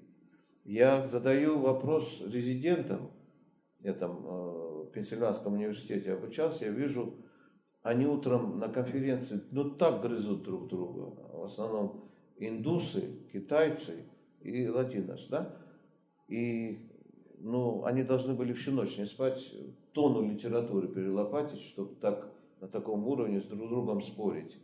Я им утром говорю, ребята, вы через два года или три года разойдетесь, как море корабли. Чего вы так грызетесь? Они говорят, одному из нас, одному из 15 шеф даст рекомендации для дальнейшего обучения. А это, ну, больше зарплаты, больше дохода и дорога в будущее. Они три года готовы не спать, любой протянутую ногу шнуровать, чтобы добиться вот этого, вот этой характеристики шефа. Это необыкновенный профессионализм. Я такого в России не видел и навряд ли увижу, потому что американская медицина – это медицина на выносливость. Она жизненную, притом физическую выносливость. Поэтому профессионализм, привезите, этого достаточно. Вот здесь молодой человек. Здравствуйте. Многие приходят в пример американскую медицину, но вот я как слышал, многие американцы очень боятся заболеть. А вот в России, ну, при том, что уровень дохода американских граждан намного выше, а вот в России как быть тем, у кого вообще нет денег? Ну, вообще проблемы, как сделать ну, это большая дилемма. Э, ну, давайте так мы с вами скажем. Ну, что мне сейчас вам ответить? Почему у человека может не быть денег? У меня был один аспирант, который целый день сидел, открывал, закрывал ножницы и говорил, я знаю, как надо жить, но кто мне даст? Ему никто не дал, он целый день только сидел, открывал, закрывал ножницы, вы понимаете? Стремитесь, добивайте. У кого ничего нет, тому есть ургентная медицина. От смерти спасут, а для хорошей жизни нужно работать. Что значит ничего нет?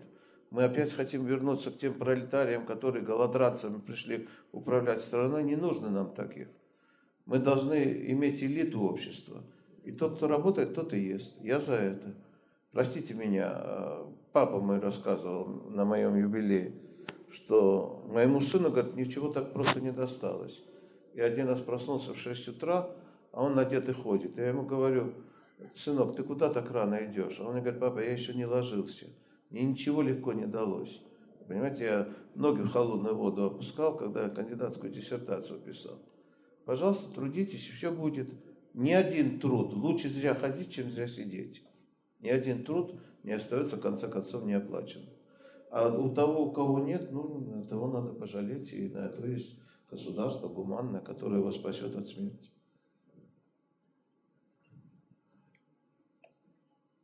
Добрый вечер. А, я хотел бы задать вопрос. Вот вы несколько раз упомянули принцип непрерывного образования, который существует в Соединенных Штатах. Скажите, будет ли у нас когда-то работать этот принцип и насколько сейчас российские врачи добровольно следует этому принципу.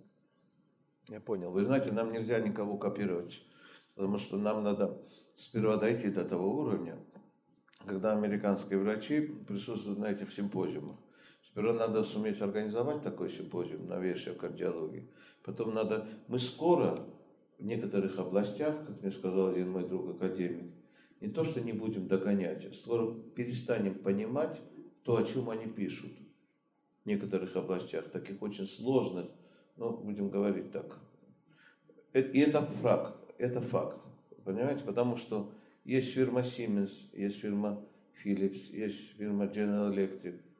Это не гуманная фирма, они не гуманнее нашей электростали, вы понимаете, но они выпускают то, я э, в Америке присутствую в госпитале, и главный врач мне говорит, вот у нас Siemens работает полтора года, Э, ангиографическая установка, мы будем сейчас менять на Philips. Я говорю, подождите, постойте, у нас по 10-15 лет работает ангиографическая установка. Как вы? Вы знаете, у Philips на 10-15% визуализация луч. И они отдают этот аппарат и покупают новый. Но до этого уровня нам еще очень далеко. Поэтому принцип непрерывного образования должен существовать всегда студент, который заканчивает, одевает белый халат и считает себя врачом, он малообразованный человек. Врачом можно считать себя, как мой отец сказал, накопив опыт. Но этот опыт приходит не сразу. Он уже существует, принцип непрерывного образования, он уже введен в России. Насколько он будет исполняться и настолько он будет не формализован, это уже зависит от э, нас с вами, если вы мой коллега. Потому что Э, если я формально буду относиться к этому своими соратниками, с моими учениками или с моими потенциальными э, коллегами, то это формализм превратится. От нас с вами зависит. Я знаю одно, что законы в Америке работают. Ни один закон, принятый там, не проходит мимо гражданина. Они так исполняют законы, что нам до этого еще очень далеко. Вы понимаете, очень. Поэтому наш принятый закон совсем не означает его исполнение, к сожалению. Посмотрим, во что это превратится. Но этот принцип уже есть.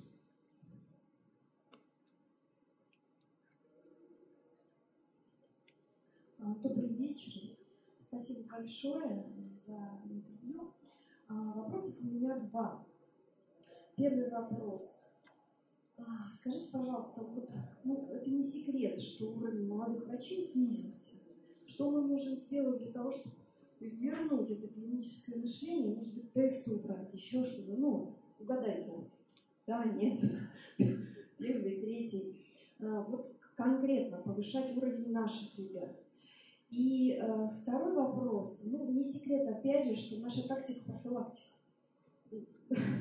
Чтобы быть здоровым человеком как можно дольше, нужно, э, ну, либо вкладываешься в лечение в определенный период времени, либо заранее вкладываешься в профилактику. Других-то вариантов как бы нет. Вот что нужно сделать для того, чтобы вот этот принцип ну, в нашей стране сейчас поднять? Потому что вы совершенно правы, когда мне говорят, что у меня вот этот самый возраст, вот по старости. Я вот абсолютно не согласна. Я тоже. И я, я с этим прям борюсь. Так что два таких вопроса. Вы понимаете, я, наверное, так скажу. Может быть, я буду неправ, но я все равно скажу. Должна быть заинтересованность у врача поднимать свой уровень. Давайте сейчас представим себе молодого человека, которому грозит, угрожает быть врачом. Зарплата у него будет никакая. Я всем говорю своим ординаторам, что ему надо выживать будет, физически выживать, понимаете?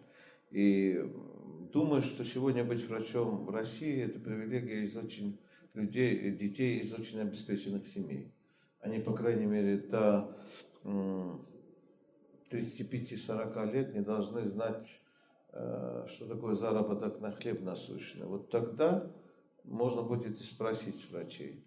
А только что окончивший вуз врач, он должен, иметь, он должен цепляться за свою специальность.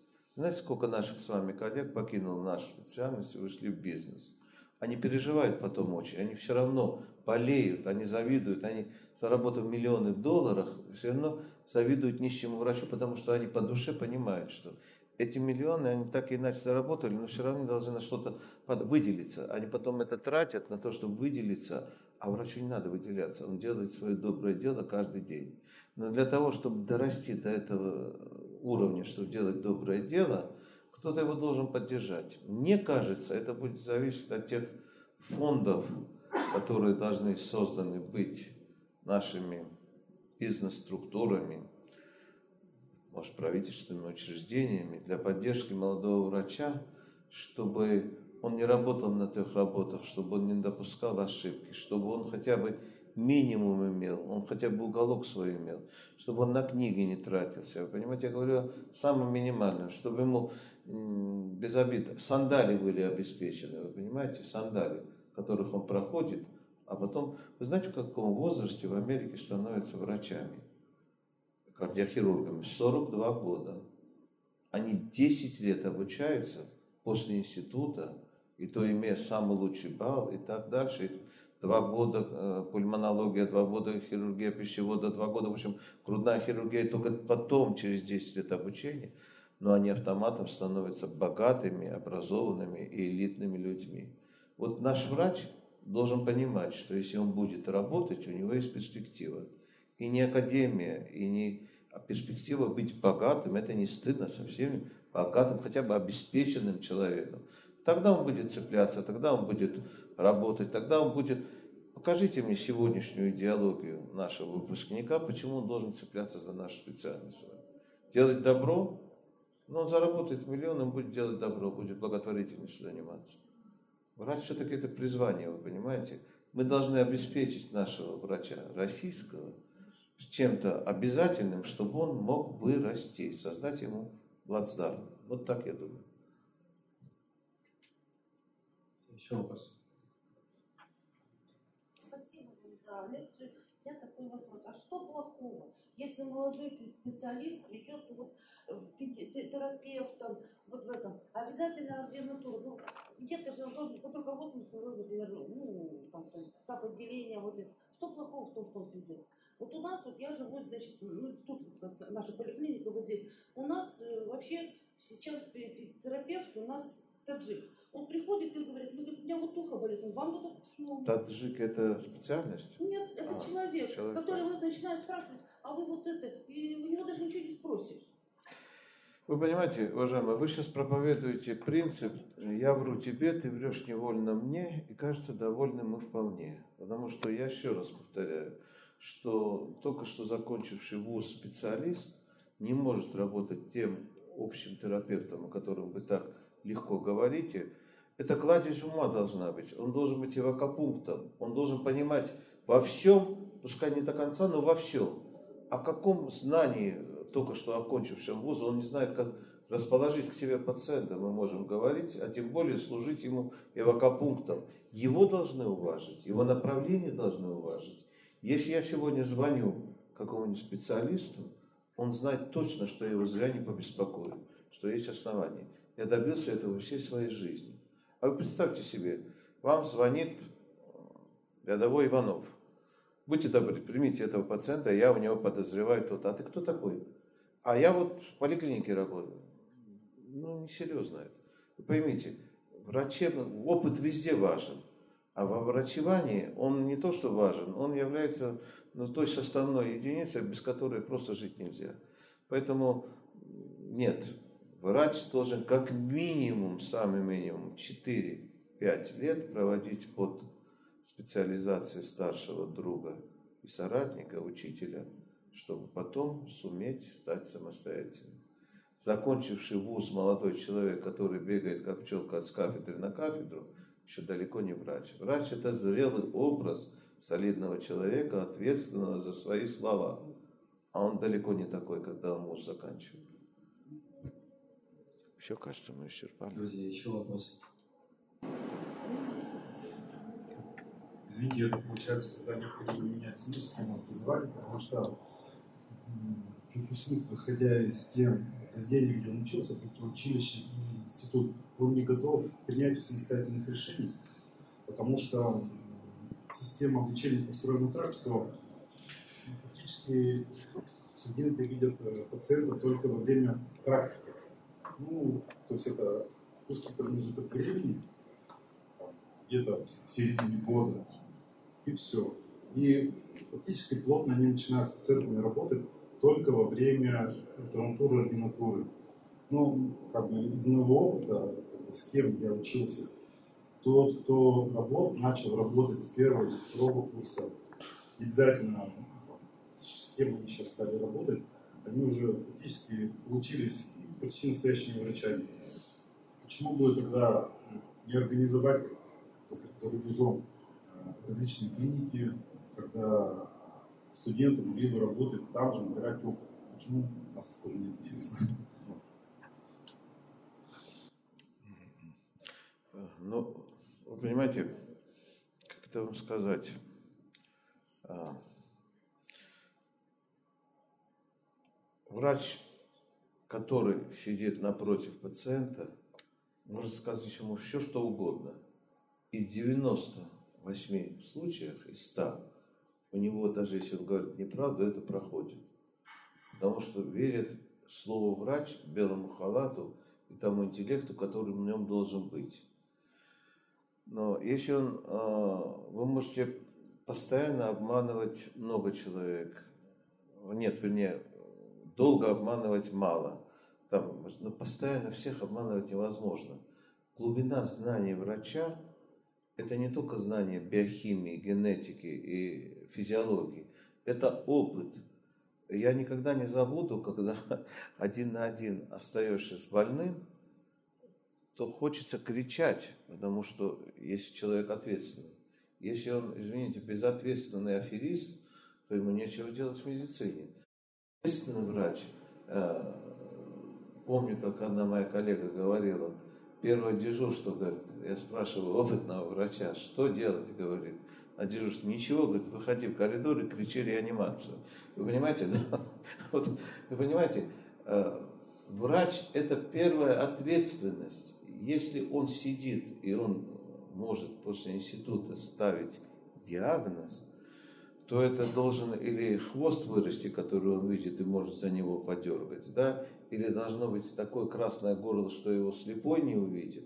Но диагностика, она не в красном горле и отросшем хвосте, а это диагностика таких сложных заболеваний. Это первое. Второе – это обращение с пациентом. Этому может только научить старший человек. Вслепую идти к опыту общения с пациентом – это делать инвалидов много-много пациентов, чтобы дойти до этого. Зачем делать инвалидами людей, когда можно этому обучиться и не делать инвалидами? Поймите, врачевание, оно имеет свои ключи. Первый ключ открывает вторую комнату. В этой комнате еще один ключ.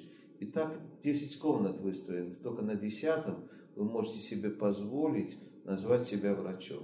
А это наступает через 3-4 года, если человек ответственный. Безответственный врач быть не может просто и только через 3-4 года после окончания института. Это всего 10 лет получается, это и то мало. Ну, задавай. Давайте, может, кто-нибудь хочет еще.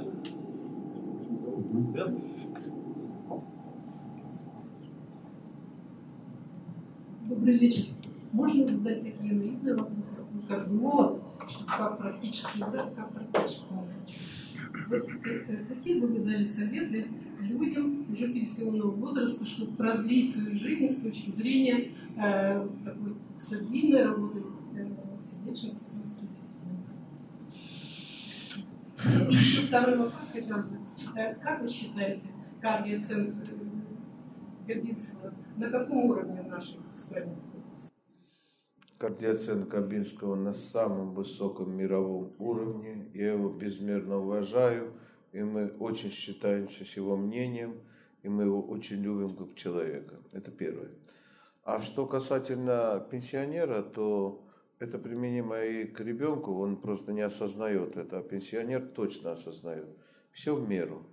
И любить в меру, и трудиться в меру, и отдыхать в меру. Мера, во всем мера. Мера – это значит свое удовольствие. Жить в свое удовольствие, где это возможно, это самый лучший совет человеку вот отрабатывать расстояние ходьбы, отрабатывать, там, отказываться от э, лишней пищи, все время следить, сколько спишь, сколько... не волнуйтесь. Спокойно жить в свое удовольствие. Хотите есть, ешьте, не хотите, не ешьте, ничего не произойдет. Организм свое возьмет, вы понимаете? Самый лучший совет пенсионер. Я уже тоже пенсионер. Сработать свое удовольствие. Я пока этого достичь не могу, потому что я утром рано встаю, это самое больное занятие, да, а вечером прихожу уже поздно, запоздно, запоздно. Поэтому я, например, не высыпаюсь. Это плохо. Я знаю, но я ничего не могу сделать. Потому что если я утром не приду на конференцию, то мне кажется, что все все не так сделают. Это далеко не так. Но если это будет хронически, это, то к этому придет. Поэтому людям на пенсии нужно наслаждаться жизнью, не волноваться. Э, теперь нужно, имеете ли вы деньги наслаждаться жизнью? Это уже вопросы не ко мне. Но мне нравится постановка вопросов в Китае в этом смысле. Вы знаете, там что пенсий нет государственных, и там молодежь обязана обеспечивать своих стариков, образно говоря, родителей. Я, например, вырос в Грузии, 15 лет провел там. Я не знал, что такое дом для престарелых. Я не знал, что такое э, ребенок без родителей. У нас не было ни детдомов, ни домов для престарелых. Просто это входило в обязанность э, молодых людей заботиться о пожилых. Это, я думаю, физиологично и правильно. Потому что, извините, Ивана, не помнящие родства, это не характеристика большой нации. Это надо исключать. И меня очень радует, что у нас этот принцип начал возрождаться. Я очень много вижу семей, которые настолько тепло друг к другу относятся, что это доставляет удовольствие. Это повышает, кстати, нашу ответственность перед такими семьями понимаете? Поэтому я считаю, что молодежь должна быть воспитана в принципе уважения, не только уважения, но и обязанность перед своим предыдущим поколением.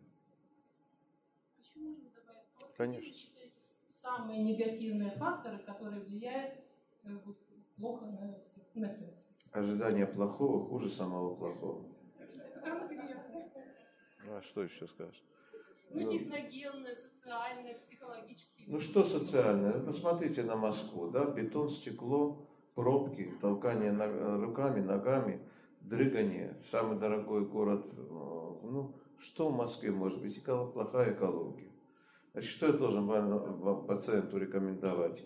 Не жить в Москве, выехать за город, пытаться ходить и видеть э, живую природу, значит, питаться э, живыми продуктами. Вы когда-нибудь были в наших магазинах, в подлавках, смотрели, чем нас кормят? Пока не заработает этот социальный лифт обеспечения качественности продуктов питания хотя бы, я уже о другом не говорю, не о чем нам с вами говорить. Мы травимся ежедневно. Вы знаете, сколько усилий надо приложить, чтобы убить человека? Ровно столько, сколько его оживить. Человека очень трудно убить.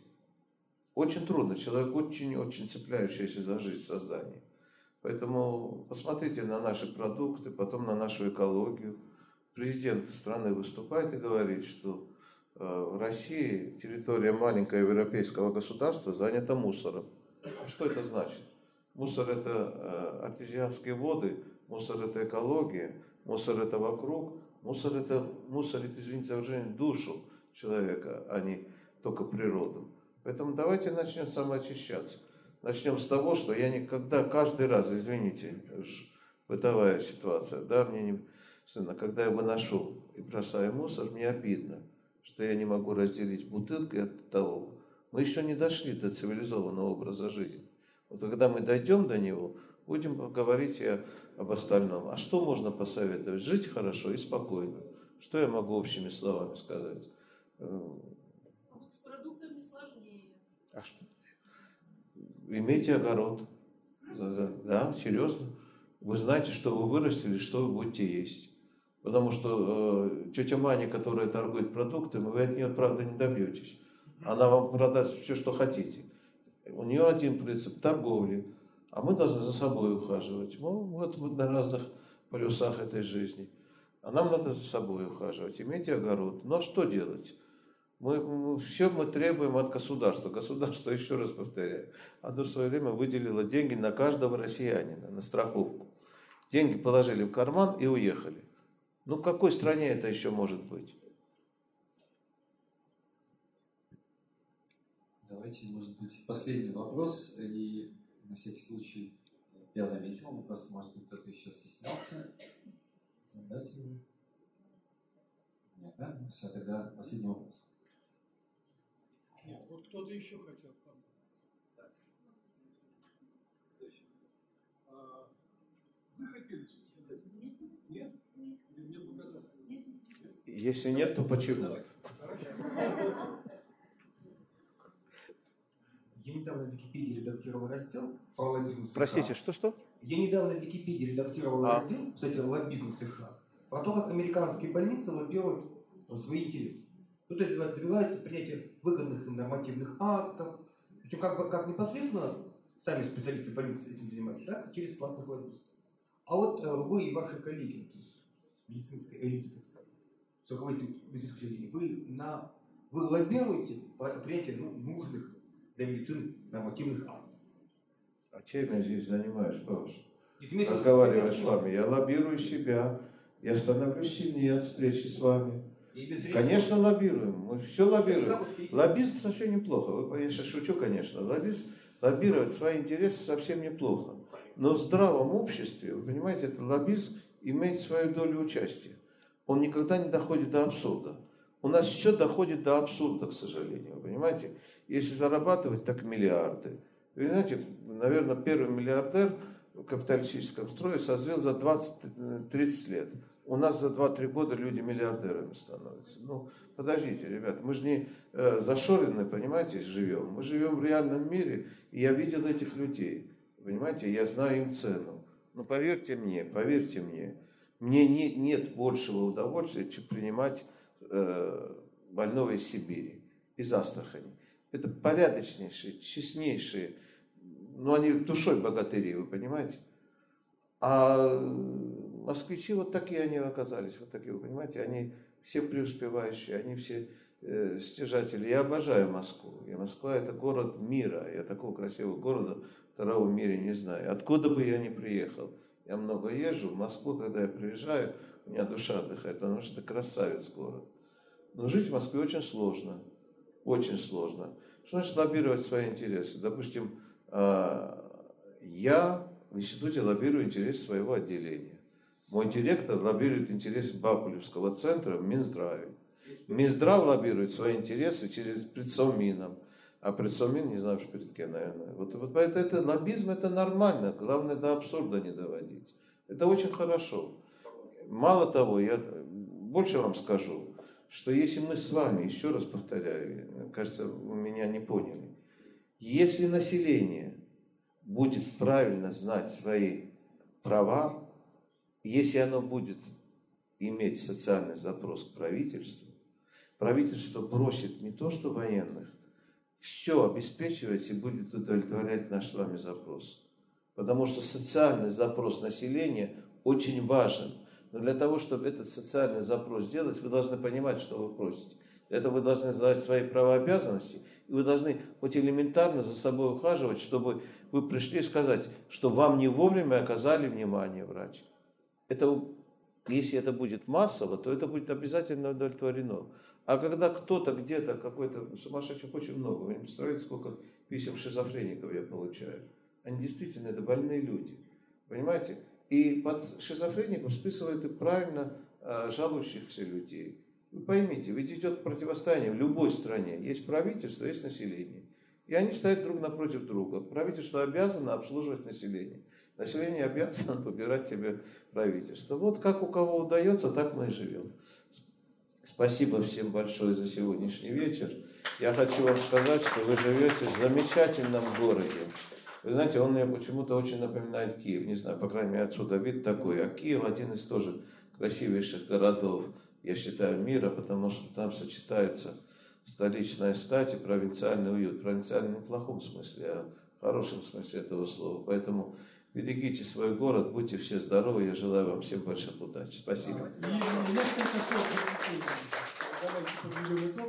А, ну что, а, а, человек любит э, говорить о своих болезнях, а между тем это самое неинтересное в его жизни. Это сказал врач и великий писатель Антон Павлович. Но мы с вами сегодня говорили не о человеческих болезнях, мы говорили о болезнях, которыми страдает сама медицина. Рецептов ее исцеления мы предложить вряд ли сможем. А, ну, можем только единственное, что в наших силах, это а, посоветовать ей вести здоровый образ жизни, что, как мы знаем по собственному опыту, обычно дается труднее всего. С нами был академик Юрий Базиашвили. Спасибо, спасибо большое. Удачи, удачи всем.